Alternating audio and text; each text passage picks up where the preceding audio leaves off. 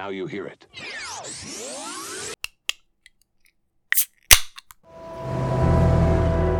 When you're a child, you learn there are three dimensions height, width, and depth, like a shoebox. Then later you hear there's a fourth dimension time. From Seattle, we're drinking the movies. I'm Taylor Baker. And I'm Michael Clausen. All right, Michael, we're back in the studio after a much deserved break for you on the Isle of Hawaii. Um, any major life changes at all? This is true. I did have a brief vacation in Hawaii for the purpose of a honeymoon. I did get married. Uh, if there are any changes in my attitudes, opinions, perhaps that could be attributed to my marital status, but I'm guessing after dating my now wife for over eight and a half years, being three weeks into marriage, probably not going to be too many changes. Yeah, I'm pretty pretty confident there's going to be little changes, and um, if there are, I will have no problem berating you for them. Most definitely, call me out. Um, today we are rescreening a film from Max Ophüls, a refugee of Hitler's takeover of uh, Europe and the film is Letter from an Unknown Woman, um, which is originally based on a novella written by Stefan Zweig, who's also displaced by the Nazi occupation of Europe. Um, any first reactions, thoughts to either the novella, which I uh, happily convinced you to read, or the film, which I happily convinced you to watch? I adored both the novella and the movie. Um, I am a big fan of this one. Um, very happy you suggested it, and I understand you have a uh, strong affection for both as well. Yes, I love this film, um, and I have a very long history with Stefan Zweig, not just this book or novella, but many of his stories, um, and him as a as a creative and um, artist who was amongst a certain group of people that vanished, kind of like the Austria that we see within the film. Um, you know, this is harkening back to something that no longer exists and will never exist again. And there's kind of a, a love lorn, love lost to it um, that I think is particularly heartachingly gorgeous. Lots of heartbreak in this text, for sure. By the time you read this letter, I may be dead. I have so much to tell you and perhaps very little time. Will I ever send it? I don't know. I must find the strength to write now before it's too late. And as I write, it may become clear that what happened to us had its own reason beyond our poor understanding. If this reaches you, you will know how I became yours when you didn't know who I was. Letter from an Unknown Woman, originally published, I believe, in 1921 as a novella by Stefan Zweig in Vienna. Um, later adapted in 1948 to film by Max Ophüls, one of the one of um, Stanley Kubrick's considered greatest filmmakers of all time. I think uh, Andrew Sarris is one critic who's also uh, heaped acclaim on Ophüls, I think among many, many others. Um, you want to start personal? I'm curious just to know how long ago it was that you read the novella, because this is one that I've heard you um, mention many, many times as one you really, really adore. Yes. Uh, so I first read this novella when I was 15 or 16.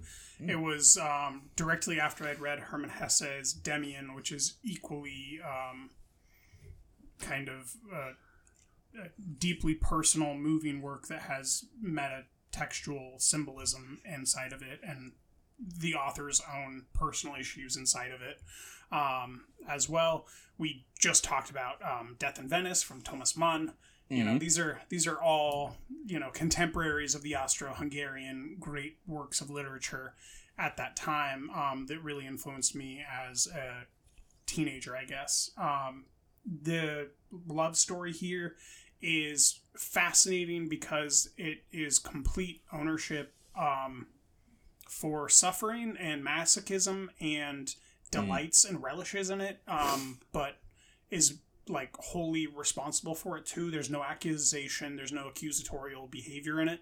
Um, and a lot of the criticism of the novel and the film, especially the film that I've come across, is missing that point and they're trying to make a claim that like that she is a victim and that he is a perpetrator kind of um, because he's aloof and he's pursuing his own life's objectives which while you may disagree with he undoubtedly is enjoying himself um, Mm. and so yeah it's one of those deep rich works that the more i look at the more i appreciate i recently reread it um, in preparation for this and just like i did the first time i read it the end made me cry There you go. Gets the emotions flowing. gets the waterworks every time I, I can completely understand that.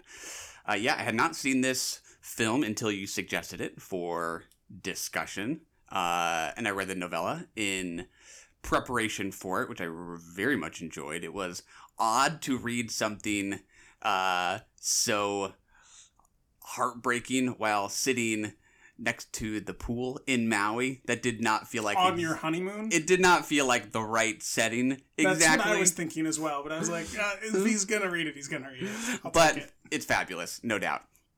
Um, and I and I adore this movie and um, some of the other Ophüls' movies that I watched um, uh, in tandem with it in the last uh, couple weeks or so. Um, as we were chatting last night, I know you also caught caught right the other Yes. Film. That's correct. I, Called I'm, Caught. I'm simultaneously trying to pull up my uh, my Max Ophüls list so that I know which ones I watched. Um, so Caught is my favorite other American film that I watched from him.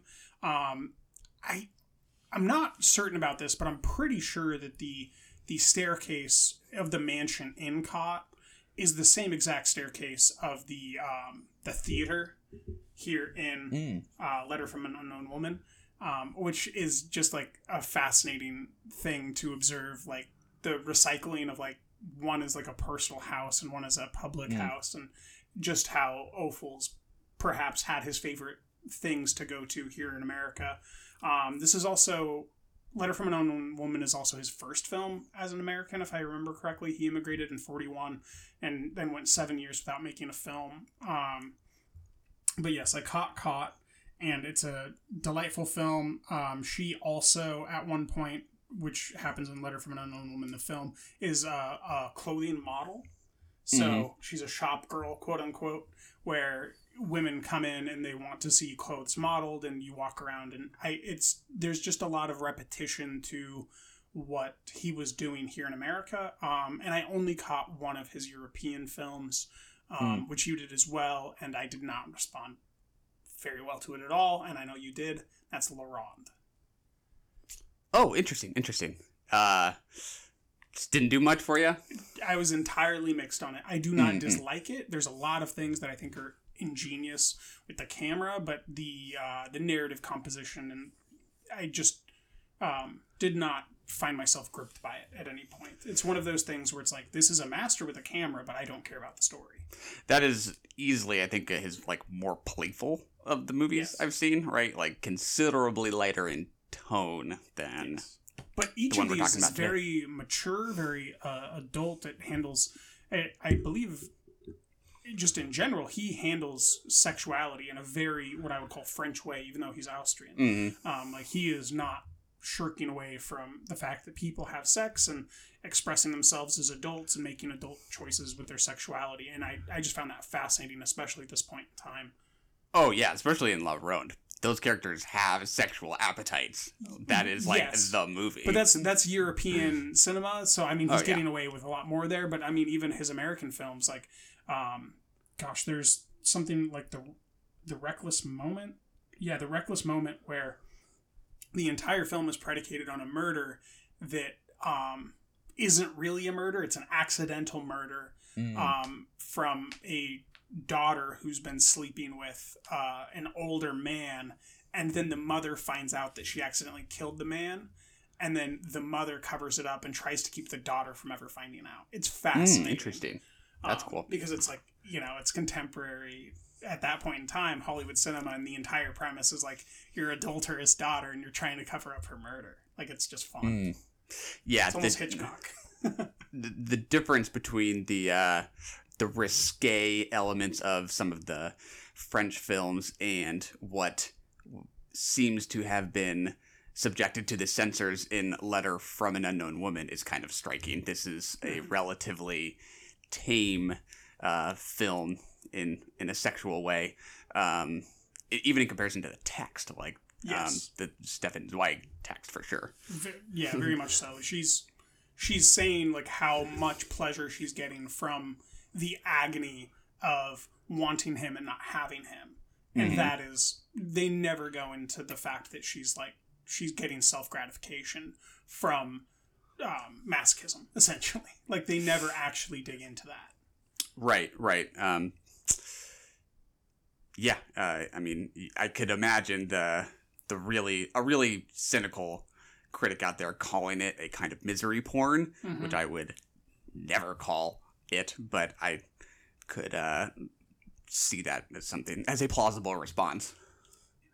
More the text than the the a movie. plausible, unreasonable response. Yeah, yeah, that's a good way to put it.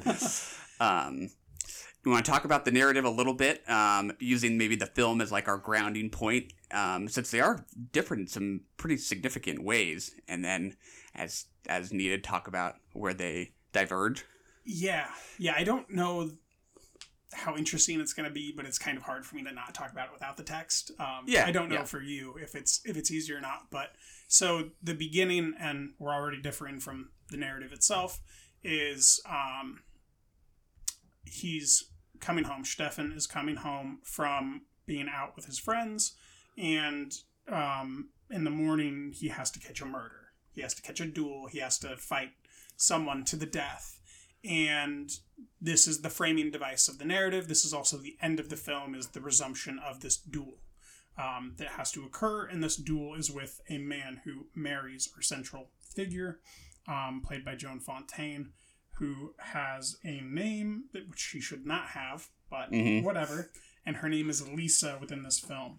Um, so Lisa's husband um, is aware that she was in love with him, and uh, from what I gathered with the way that the narrative is presented, you know, we just have to kind of talk backwards and forwards Hmm. because of how the you know the letter is delivered at the end of life and she's dead, Yeah, but he doesn't know that apparently because the last name that she says is not his name but rather Stefan's name. So the letter goes to Stefan and he doesn't know that his wife is dead and he I gather thinks his wife is in the arms of Stefan. So that's the framing device of the film and then a letter is delivered because she says with her last breath Stefan's name and they go um, we proceed to go up the stairwell that we will get to know very well. And Stefan reading a letter from an unknown woman and a beautiful gauzy mirage spir- spiral pirouetting um, camera work with smoke and effect allures us into a narrative story um, that is presented entirely by Lisa. Um, there's many film critics. Um, we've talked about Filmspotting a lot. Josh Josh Larsen among them, who and I think Adam even agreed with him, who thought that this film was um, Stefan's imagining of the narrative. But if you watch the film, it's very clear that he almost always has a shadow on his face, and she's always lit up. Mm. And like it's it's just so clear that this is her telling her story, which is exactly what the narrative is, and mm. that he's just a side character in this girl pursuing the ideal of of lust and longing, and that he really has nothing to do with it. It's it, he she's not even in love with him; she's in love with the ideal of him, and it's mm. it's so fascinating to me that so many people that I, I like have gotten this so wrong to to think that this is about him and not about her. Um, yeah, I think, yeah, to to think that the movie is more interested in his perspective than hers seems off to me for sure. There are little moments that are.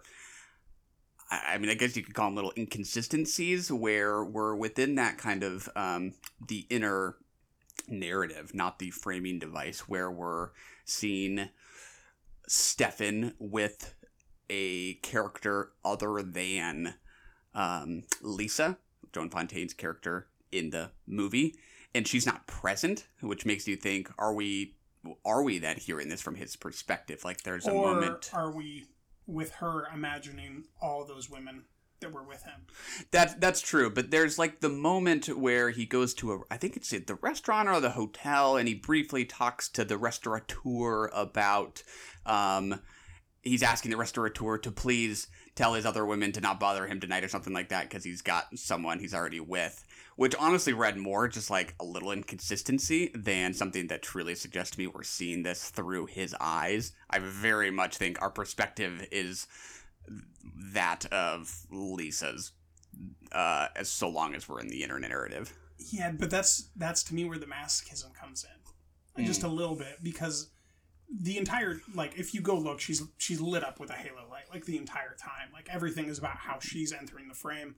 It, everything mm. about him is how he's engaging with her, and even that little thing that you're bringing up is about how he has to hold back the tides of women because of, of her. You know, and it's mm. it's all you know this self-centered ego-ness that I I love narratively. Like I just I, I think it's amazing because it it is um, deeply personal and it's unfamiliar but true. Yeah, um, yeah. This idea about masochism and and the text, Stefan Zweig's text, suggesting that Lisa or the unknown woman takes some pleasure in denying herself um, In the something. Yeah, I don't know that that entirely comes through for me in the movie. Um, to me, the essence of the heartbreak in the movie, and, and the text to some extent, this is all a little fuzzy, but it's just the idea that, like, one of the things that's even worse than not being loved back by someone you are in love with, someone you completely adore or idolize or are utterly infatuated with, is realizing that you might have made no impression on them at all. That to them, you are forgettable. Like, that is so much worse than them just saying, I'm not interested or I don't want you anymore. Um, and how crushing that is to your sense of your own value, your own how interesting you are. Um, I'd have to. You're you're talking about the masochism in the text. I think I'd maybe have to keep that at the front of my mind if I were to watch the movie again and see where do I see her taking pleasure in this on screen. Um, right so there's there's a duality here there's a bicameralism where it's she's simultaneously protecting herself from ever tr- from she's trying to protect herself um, perhaps subconsciously from ever truly being rejected by never truly pursuing her dream right? It's it's it's just like everybody who says this is my dream to do it and then does nothing about it. You're protecting yourself from failing. So she's kind of protecting herself from failing while she's simultaneously longing. And then when she has these moments where she's very meek and she's very um, happy, you know, for these moments that happen when she's 20 and, um, you know, less happy when she's 30, obviously, because she leaves. Um, there, there's a duality at play where it's she doesn't really want to spoil the ideal. And, and I have to say this again, she it, I mean, it's up to you and your interpretation, but especially in the film, she's not in love with the man, Stefan. She's in love with the ideal that he represents.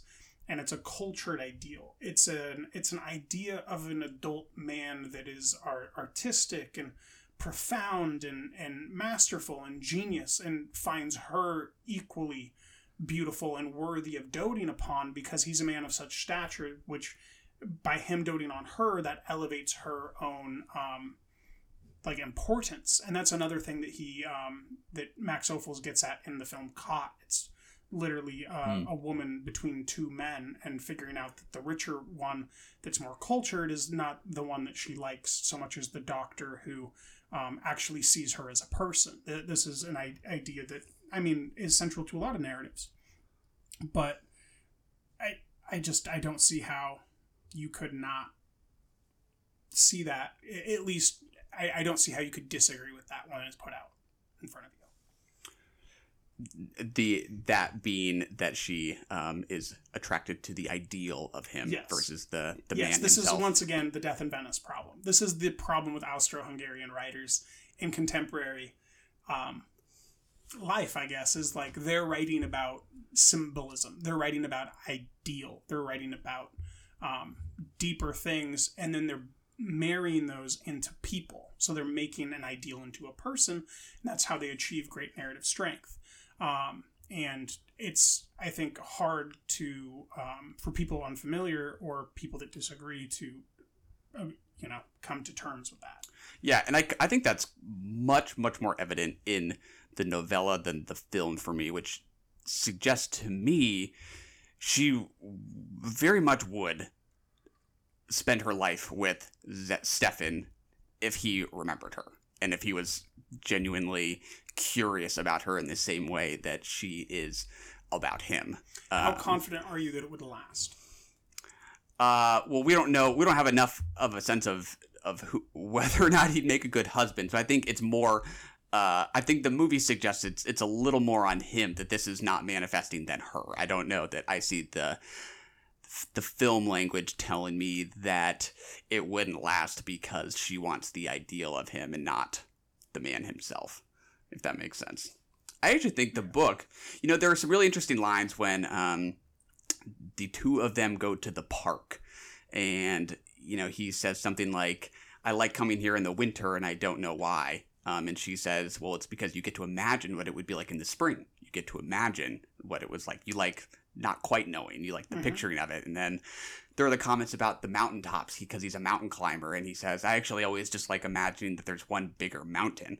Um, so, you know, you could argue that what what she is describing is actually something more like herself, where she likes the idea of him um, rather than him himself in the same mm-hmm. way that he likes um, the to imagine spring in the park.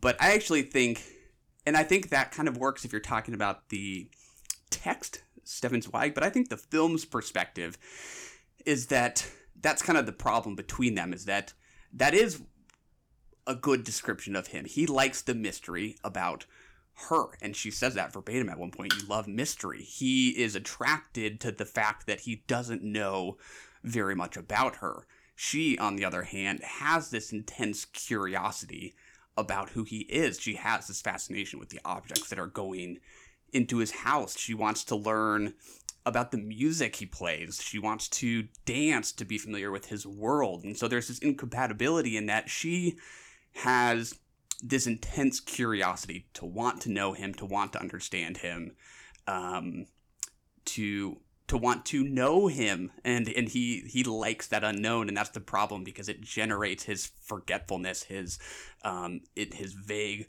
foggy memory which i think is just it's almost like the reverse of what we're talking about in the text itself which is about her wanting an ideal wanting something that she'll never quite know if that makes sense. So i i see how you're getting there. I just my read of like the opening of the um, film when she's a little girl and she is leaning into a moving carriage and she's observing a harp like i that to me isn't her wanting to get to know him that's her falling in love with the ideal mm. like that she's falling in love with objects she's falling in love with a silhouette in a window while she's on a swing she's falling falling mm. in love with with the sounds that this person makes and his reputation before she ever sees him right mm. this is this is um you know pedestalizing this is um it's not quite worship but it's it's girlish um you know delight and adoration and almost hero worship um rather than romantic love at first right? And maybe it does evolve to something more mature toward a romantic love, but still foundationally there is a girl who was fascinated and began this type of hero worship love thing. And um from the start it was not she was not saying it openly it was not even true to her closest family members like her mother or her mm. mother's husband like this is a very private thing and it seems like she's not letting herself get hurt by a person who is more than a person they're an idea and that idea isn't just an idea that she has that's an idea she has about herself and as mm. soon as she loses that, then she'll lose the idea that she has about herself. And Mm. that's where the the magic is because it, it's not so much a fear of him, it's a fear of what he changes about who she sees herself to be. I I see that more. I completely see that in the text more so than the film, where I feel like she has this desire to satisfy the curiosity she yeah, has there's about there's him. weird things in in the movie, right? There's um so in in the novel, she literally just runs across the room to see him at the ball near the end. Um, what, what is it? Um, in the film, I think Mozart's The Magic Flute is is on um, Mm.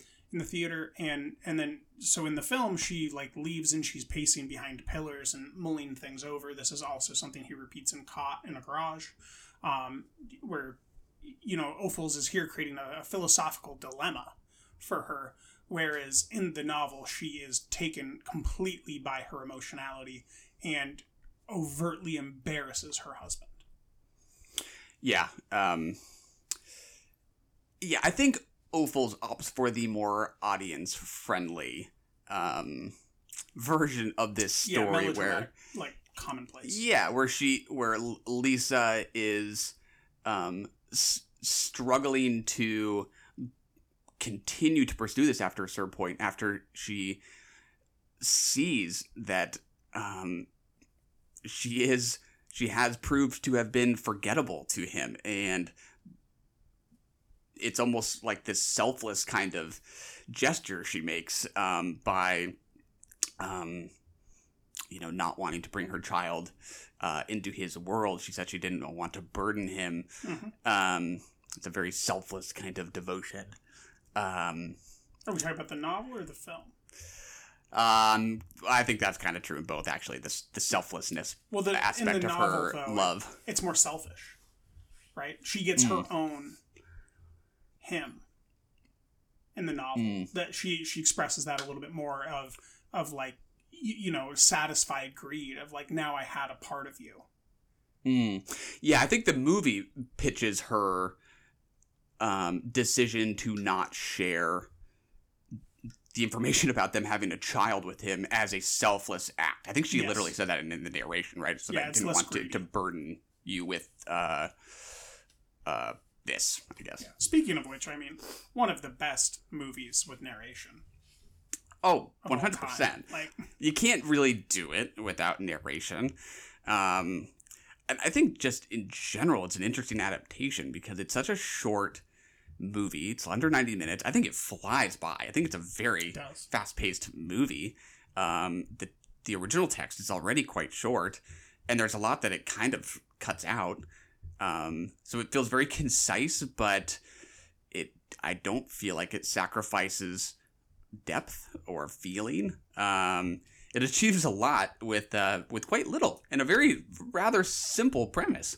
Um, pretty uh, effective use of the of both the narration and the framing device. I think that all worked quite fantastically. Right, and I think the reason for that is the craft work happening on the back end. It's these gauzy, you know, beautiful looking interiors. It's the exteriors where there's somehow always a halo light on Joan Fontaine's face, and um, every other character, you know, is seemingly underlit. And then you've got these things happening in the background that just really establish the place. At one point, you, there's the uh, there's the street lighter um, who at that point in time was literally like I, I believe he was just part of the meritocracy um, pr- probably very low on the totem pole and they would just walk around with a fire pole and they would um, have a hook on it at the end and they would open the street lamp and they would put the fire on the other side of that end in and light it and then they would close it. And just seeing that stuff happen in the background really actually grounds the,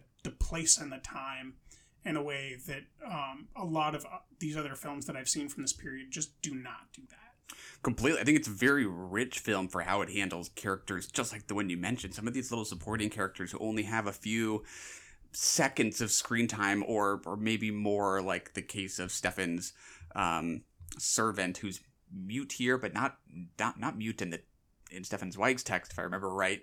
Um, but he also Ophuls just like takes a couple seconds to just kind of pause on these other little side characters who are involved or this and that, like the operators of the amusement park ride. Mhm. Um, there's no real need for us to kind of like just pause and hold on the image of the guy who kind of cranks the different backgrounds of the train as they quote unquote, you know, traveled the world. Um, uh, there are, um, you know, the musicians when Stefan and Lisa go dancing one evening late into the night, and the musicians are kind of uh, complaining about how late it is and how they want to go home.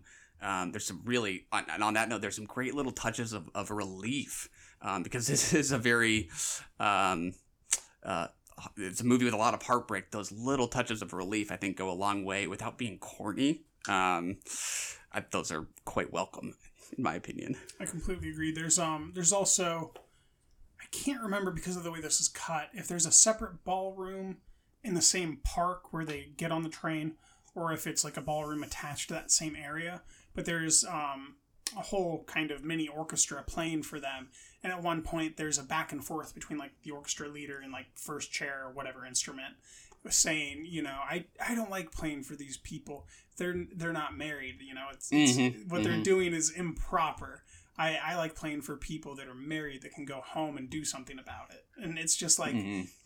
y- you know you can't tell if that's commentary that like they wanted in there or if that's commentary that they put in for like the MPAA like what Yeah. what exactly am I hearing here it's it's like it's a great way of handling it either way. It's just it's one of those fascinating bits of dialogue it's like this thing is not like the other things. Mhm. yeah, it's this um, a funny kind of echo with um, uh, some scenes in The Earrings of Madame de, where the the heroine and uh, her lover in that movie uh, dance night after night after night, and there's kind of this long montage of them dancing repeatedly, and there's the exact same kind of thing where the musicians say a very similar kind of the remark. They're like, "Go home already," um, which is just funny because it's it's this uh, very clear echo, but also you know the idea that when you're in love, when you're in the throes of passion, you can outlast everybody. You can you can just keep going. You get lost in in in time. Mhm. Um, it's a nice little idea. There's also, on the note of comedic relief, the very first um, scene within the inner narrative where Stefan's moving in and we see all these musicians being carried up, and one of the movers is like, "Why couldn't you have played the piccolo instead of the piano?" yeah Um, not like a laugh out loud moment, but still a genuinely funny kind of comment. That the piccolo of all things is just a nice little touch. Yeah, no, th- that is. I, I love that sequence, right? Because it it starts with her leaning into from the outside, you know, trying to reach in, which is exactly just what the entire film is. Um, how about Joan Fontaine for you? 12, 20, 30. Did she work? Did she not work? Oh, you mean those are ages you're throwing out. yes. out? Oh, I The film starts love- when she's 12. Then Right, she hooks right. up with Stefan, and, and that's how they have a child at 20. And then the end of the film, 30. the age thing is very interesting here. I, I think she is great, and so much of it has to do with like all this that she's kind of withholding because she's trying to kind of put on a brave face. She doesn't really want to break down in front of Stefan, but she looks so giddy with excitement when when they're enjoying their their moments of happiness, and then when she uh, is almost on the verge of telling him who she is and the fact that he's forgotten like you can just you, you feel how much she is concealing it um, all that withheld emotion i think is really great um, there's yeah what about you before i keep talking I mean, she. I think she works flawlessly with Ophüls to make the camera itself elicit the idea of like the actual idea of her internal monologue happening. Even when she's not narrating, it feels like you can feel her. Like I, I don't like the choice to have a philosophical um, debate rather than have a, a emotional um, upheaval at, in the the ball. But I mean, he still handles that flawlessly when she's pacing back and forth behind the pillars, and the camera is tracing in this really weird way back and forth handheld cinematography. That I I can't explain like exactly what it's doing or like how it's in sync, but you get this you like you begin to deliberately sense exactly what she is deliberating on, and it it isn't correct to compare these two films, but there's something m- magical that happens in Uncut Gems 2 where the camera is informing how stressed out you're getting. Yeah, yeah. And yeah. it's reflective of how stressed out Adam Sandler's character is. hmm And there's something interesting there where there's really great filmmakers um, that I seem to respond to like with, with my body rather than my head, like this film, is they're making me feel something with their camera that I can't really explain how they did.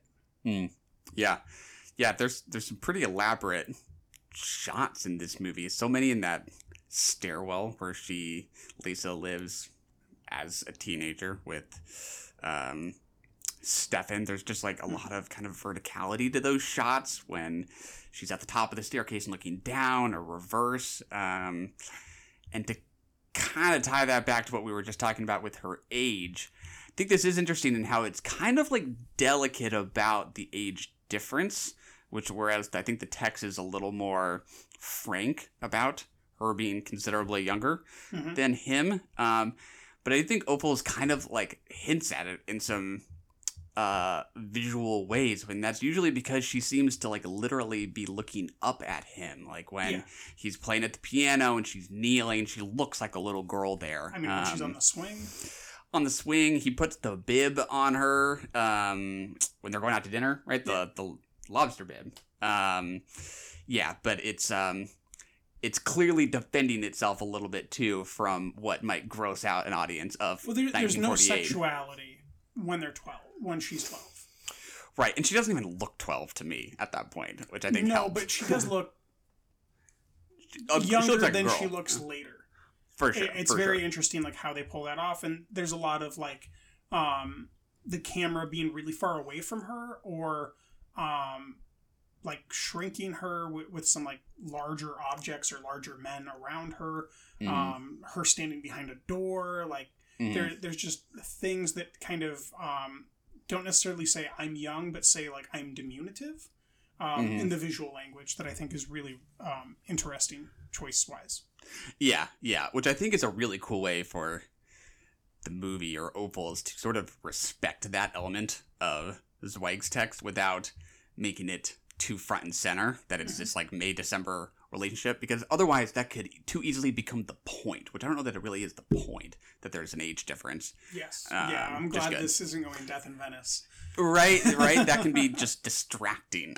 But I, I mean, it does it does underline my point earlier, which is like this is a girlish infatuation. This is like close to hero worship, yeah. and this is like you know a boy crush thing where she just never got over it. And you know, there's tons of girls all over the country now that you know had this for Justin Bieber or whoever the the hot new heartthrob is, Robert Pattinson, etc. And then you know life goes on and they grow out of it. But this is like a more intimate. This is my personal, you know, celebrity boy crush type of a, a thing. Yeah, yeah. Um, I was very struck by the prevalence of music just everywhere in this movie. Not just the fact that he is Stefan is the concert pianist, but there's all this like diegetic music too. Like when she goes to Linz and she's having her little dates with the guy who wants to marry her as the band is kind of a marching around the Linz like courtyard. Um, when she first meets Stefan, there's a little group of street singers nearby. Um, uh, which again just gives this really kind of makes for a very aesthetically rich kind of film experience when there's so much music and so much of it is really beautiful and the score itself i don't know about you but with old hollywood movies sometimes the scores just don't leave an impression because they're always orchestras um, some are more distinctive than others. There's a melody though that's in this score that is just so bittersweet and it's so beautiful. Um, it's good stuff. Oh, absolutely. Yeah, there's there's so many different simultaneously things. Right? There's there's Ophüls' own reverence for Stefan Zweig, and then there I forget the screenwriter's name, Zorn, maybe was the last name, um, who who adapted it. Right? But then there's there's also um, Ophüls' now post World War II, like trying to harken back and like conjure up this ideal of Austria and like Mhm. you know, even though there's this love lorn, love sick um, narrative happening that this that is this Hollywood melodrama. Um, in a way, there's also, like you said, these diegetic streets of that are come to life with this beautiful art and these people that are living life. And you know, they might be working one day, but then the next day they're escorting their 12 year old daughter around the streets of Linz, dressed up, fancy, and like living life, and um, in a really like gorgeous, gaudy, without being like overly um, focused on wealth way in the film. You know, like it's it's this great remembrance um, that I think is deeply personal in how it's expressing Austria, um, which is maybe why it's so good. Um, Mm. And then the quality of the text inside of all these emotions that are pouring out of a seven year hiatus filmmaker who, you know, is after this film someone who's close to the word master. Yeah, yeah, you're talking about recreating Vienna and just the sense of place. Like, there's always just a lot to look at. Um, even in the first half, I feel like the second half is striking because she has married wealthy, and she is immediately wearing like that big white fur coat that's just like beautiful. Her house is, you know, luxurious with the furniture and the clothes and the candles and and all that ornate detail. But even in the first half, when she's relatively poor, there's that scene where she's doing the rug beating um, with all of her Mhm. neighbors at the complex. They all bring their rugs out and hang them over like branches and stuff to beat them. And there, that that shot is like narratively kind of incidental until they get up to the apartment. But there's just so much going on in that shot, like in terms of the visual depth of it. You see everyone in that shot. It's a really clear image. There's just a, it's like a really active frame. Um, there's, I just feel like there's formally a lot um, alive in this movie. It's so good. right and then there's like there's the the snowy um corridor T where um, Joan Fontaine is standing there in her black coat, you know, hugging her arms with her back to the wall, you know, Mm. just waiting for Stefan to sidle up. And you're, you're just kind of lingering there. There's some kids down the way. Um, some people walk past and then turn and then walk and grab a snowball. And it almost looks like they're looking directly at the camera. And they Mm. take their hat off and they put it back. And there's just this richness, th- this aliveness that makes you wonder about like these different people, even though they never said a word. And even though you were always focused on Joan, you saw these other things out of the, you know, while you were focused on her. Mm-hmm. And you already brought it up, but just to bring it up again because it's so good, you brought up the very first kind of blurry dissolve we get when we're going from the Oh, framing yeah. device and into the kind of inner narrative and there are so many like dissolves like that that are just so beautiful they're i think they're better aesthetically than they are like in concept because the concept's like kind of straightforward right it's kind of about a blurry your memory being blurry which almost sounds like like it's such a simple explanation for something that on screen is so beautiful uh, it looks so good Right. Interesting.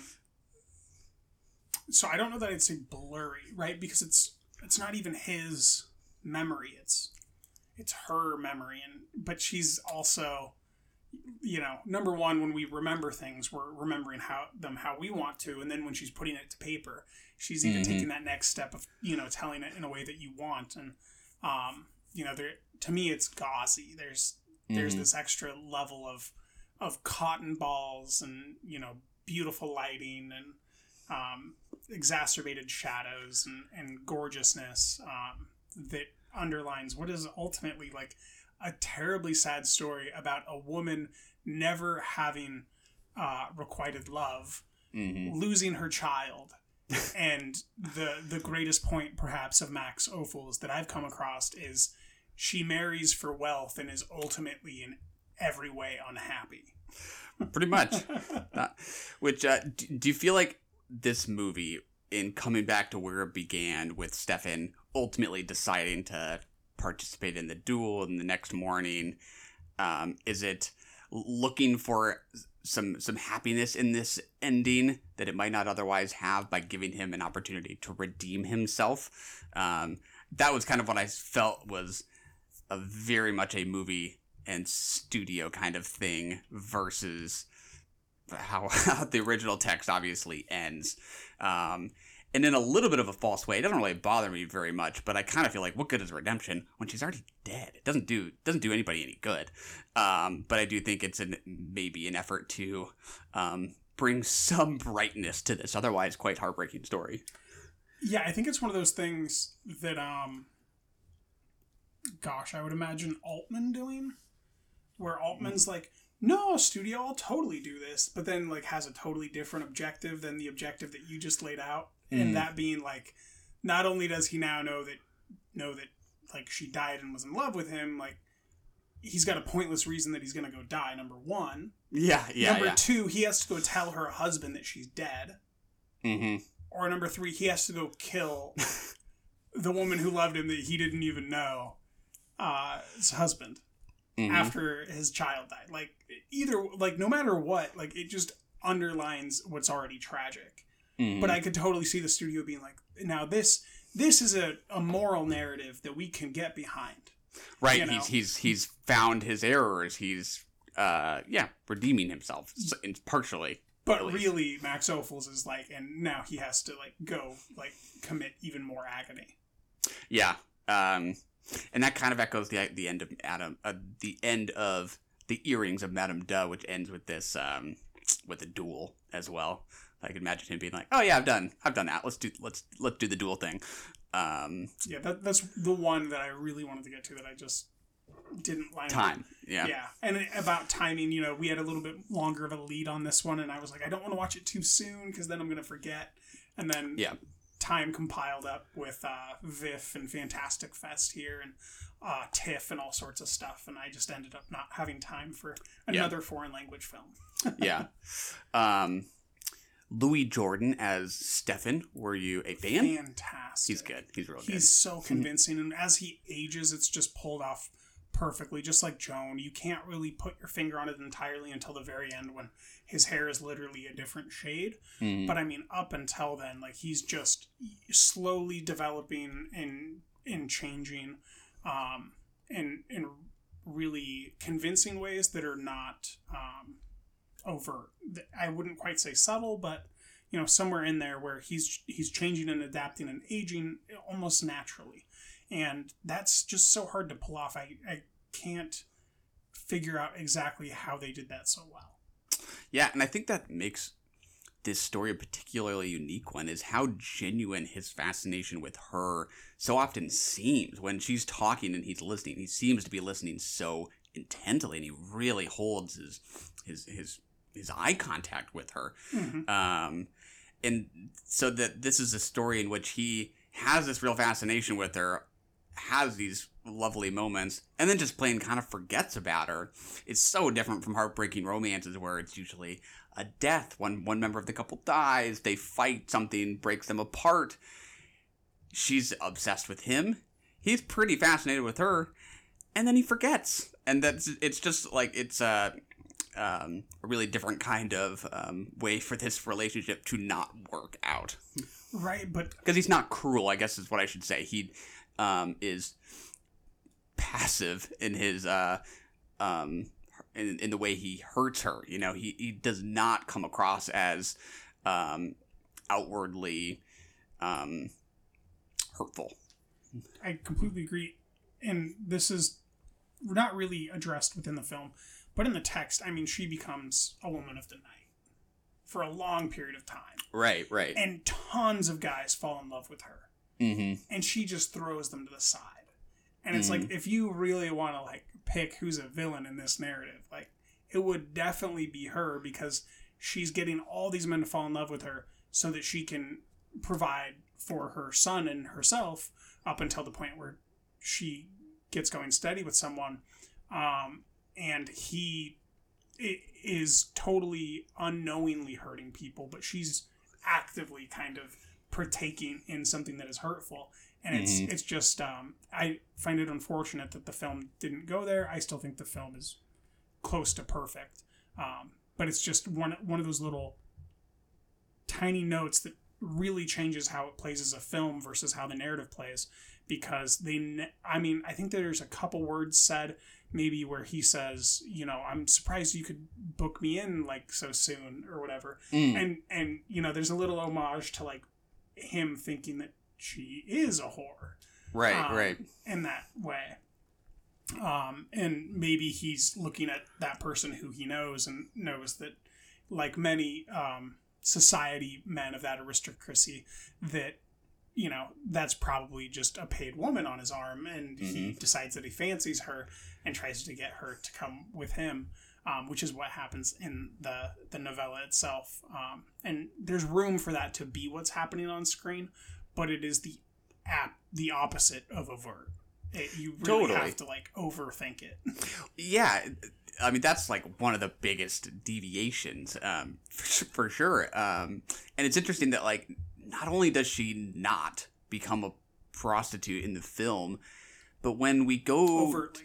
Right. Well, when she goes to the dress shop, and she the one of the first things she says about her getting the job at the dress shop is that the girls learned many things there.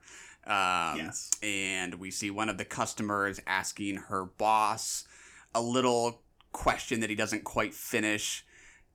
But he's clearly, you know, inquiring about her perhaps availability for the evening or something like that. And she says, no, she's not like the other girls. So that the movie goes out of its way to not only not include the prostitution of the text, but also indicate that she is not doing that. It's, it's like an overcorrection, um, which is kind of interesting. Well, at that point in time, she wasn't right within the novella.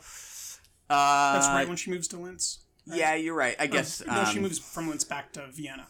I don't think she started immediately. It, it she it was after she had a baby with Stefan that she began, if Right. I remember correctly. Um, but what's interesting is in Caught, the same thing happens. She's she's working in the shop. She's showing these clothes. A man who represents a wealthy man shows up with a, a card and wants her to come to this yacht party. She's you know vehement. I don't do that. I'm not that type of girl. And then her friend, who she lives with in a flop house that's like straight out of um, gosh, what were those fantastic movies that we watched from the 30s and 40s? Uh, Preston Sturges. Like she lives in like a, a Preston Sturges flop house with this other girl, you know, um, and they're she's trying to convince this girl to go for it because what else are you going to do with your life besides get married to a wealthy man? And that's like that's this thing that's I think really at the heart of Ophüls' is um, you know, if a woman wants to get married, she should never get married for money. Like I think he he's actually very vehement in that. Um, in all the films I've seen, like the only relationships he ever respects on screen are ones of love, right? Like there's there's even an old couple in this film that just is super brief where she's leaving the clothing shop and this old woman is met by this older man and they walk home um, or they seem to be walking home and there's just like this gorgeous note that is passive there about like how beautiful um, you know mutual relationships are that isn't a woman marrying for money or a man marrying for status or whatever like where it's just two people actually in love instead of seeing a false value there and that's Yeah. ultimately perhaps a letter of an unknown woman and this rendition is about is this this false value that is um, placed above all others this idealism Yeah. Um, sort of taking that but running a slightly different direction. I do think the marriage, her getting married, introduces like some totally different concepts. I don't even really feel like are in the text at all with, about honor, and um, that's that theme's like that's entirely the movie's own kind of um, idea that it's messing with because that's one of the first things we hear from Stefan at the beginning of the film is that he is planning to do the dishonorable thing and skip out on this duel. And then she is faced with this choice where her husband suggests there is such a thing as honor. The honorable thing to do here is stay here with me your son your family. This is that is the honorable thing. Um and this kind of question of like what's selfish and what's not. I mean arguably she has acted selflessly with regard to her relationship to Stefan her whole life. And this is the one time she's going to try this for herself when she does leave her husband and see if um, Stefan might respond. So, yeah, these questions of honor, selfishness versus selflessness, I think are all kind of interesting and uh, kind of tangled in a good way. yeah, they're very tangled. Um, right, because like there there is that honor thing, but then there's there's her just wanting um her own version of gratification and then choosing that like she doesn't she doesn't want to have it be false right? Like that's really what she's getting at. It's not that she's protecting him in that moment entirely. It's that she doesn't want to admit it out loud in a lot Mhm. of ways. And um you know be alone with herself truly you know because once this is one of those things where once you say it you can never take it back and Oh, yeah. you know she chooses not to. Um yeah there, there's a lot there. Um i think we're coming to the end so i'll i'll talk about one of the most heartbreaking things in the novella and ask you if you think they handled it well Mm. in the film white roses. Mm. how do you think they handled it within the film? Did it work for you in the novella? Does it does it lose some of its energy here? Are you okay with how it was played It doesn't not work in the movie, but it loses a lot of its significance relative to the written text, where it's a really kind of uh, beautiful and important strand of um, their relationship. We do, I don't think we get anything in the movie about her sending these roses to him every year on his birthday, right? We just see them on the table, mm-hmm. and it's kind of a tip And he to the gets it. text, but gets one one single white rose for her on the carriage yeah. So I'll say that I didn't dislike what it did with the white roses, but I did kind of miss that element from the written text because I think it's very nicely handled there. right and uh-huh. but the anecdote in the written text is like the next day is his birthday Mm-hmm. and she's asking him to go get them for her like do mm-hmm. this for me i've mm-hmm. never asked you to do anything for me before but the one thing i want you to do is get yourself a gift for me and it's like oh it's just so heart-wrenching and you know you see it in the film and because you know it from the text like that bundle of white roses like hits but then you're like wait why are there white roses Yeah, what, did he have his birthday? Am I missing something? Like, why are these here right now? that's one where brevity maybe gets uh the movie maybe misses a little something due to its brevity. I was going to say the same thing about the fact that she originally was standing outside his apartment night after night for a long time before she ever first encountered him and she says that in the narration in the movie. I don't know that you really feel that. It's No. like the first time we see her outside his apartment they he turns around and says hello. So there is some condensing of of narrative information that I think sometimes, uh, if if you've read the text, I think you find yourself longing for. If you hadn't read the text, I don't think you'd even notice though. Right. But wouldn't you just love, like, a 40 second dissolve of just multiple nights and, and dusks of her just standing there staring up at that, that lit window? Yeah, he's not afraid of that kind of montage. We get one at the end. Um, that that might help to suggest the uh, the endurance of her interest for sure. Um, anything else? Should we go to favorite scenes? Let's do it. Anything come to mind? How dare you? Um, so I've always had this favorite scene, and it is the the scene that this film is known for.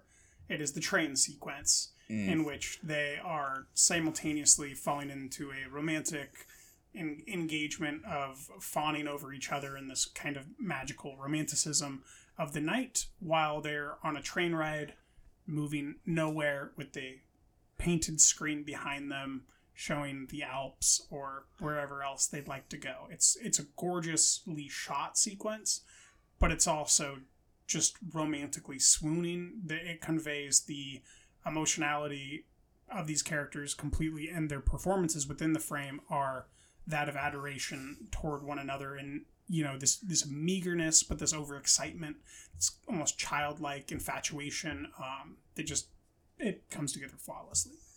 Good scene. Good scene. I might go with a scene where we see her in her youth kind of sneaking out of her room while her mom's still in the living room just to go out to the hallway and try to listen to him playing the piano. This is well before she had seen him for the first time, I believe. Um, partly just because of the music he's playing. Oh my goodness, it's so beautiful. And she opens up a little window and you see like a little wind kind of like rustle her hair. And there are some nice like um, reflections in this movie and kind of mirror shots. And this is this one feels even expressionism. yeah, this one feels even more kind of offhanded, where she's kind of just bathing in this music for a second and wondering what's on the other side of the wall, and her face is kind of reflected in that window right there. Love it. Great stuff. So now I'm going to caveat and I'm going to say one of the best choices by Max Ophüls within this film is the repetition of the stairwell shot. Um, she is taken, um, or she finds out that she's going to move and she wants to go confront Stefan as this 12 year old girl. And she she goes back into the apartment house to wait, and he comes home with a girl, and she goes all the way up the stairs past his apartment, and she and we don't see her face we see the back of her. It's kind of a third person perspective thing. And the camera does like the sideways dolly pan to where stefan's hallway to his apartment is. Um, and he's coming up with this woman and she's crushed the effect of the camera turning like that and her placement within the frame. Gives it this um, dizzying like um, just absolutely overwhelmed with sadness and, and pain effect for her and just her in the frame while the rest of the frame is not doing that. It's very, mm-hmm. very interesting. He repeats that same exact shot later when she is going up to mm. the apartment with Stefan. It's it's like track for track, same exact shot, same exact technique, same exact camera placement and mm. timing. It's just this flawless repetition to show that she was upset at these horrors going up into his his room, and then mm. she became another one of those nameless women who goes there. Mm-hmm. And um, just that repetition, I think, is one of the the genius things that Ophüls did within the film. Yeah, I mean, you have that repeated. The beginning itself is obviously kind of a repetition in how we circle back to where we began. The train station, we s first mm-hmm. see her leave Stefan for two weeks and then leave her son Stefan for two weeks. The repetition is quite satisfying. It's fantastic. That is Letter from an Unknown Woman. Until next time, where we'll talk about Mirror. And that's another one in the can. Now you don't.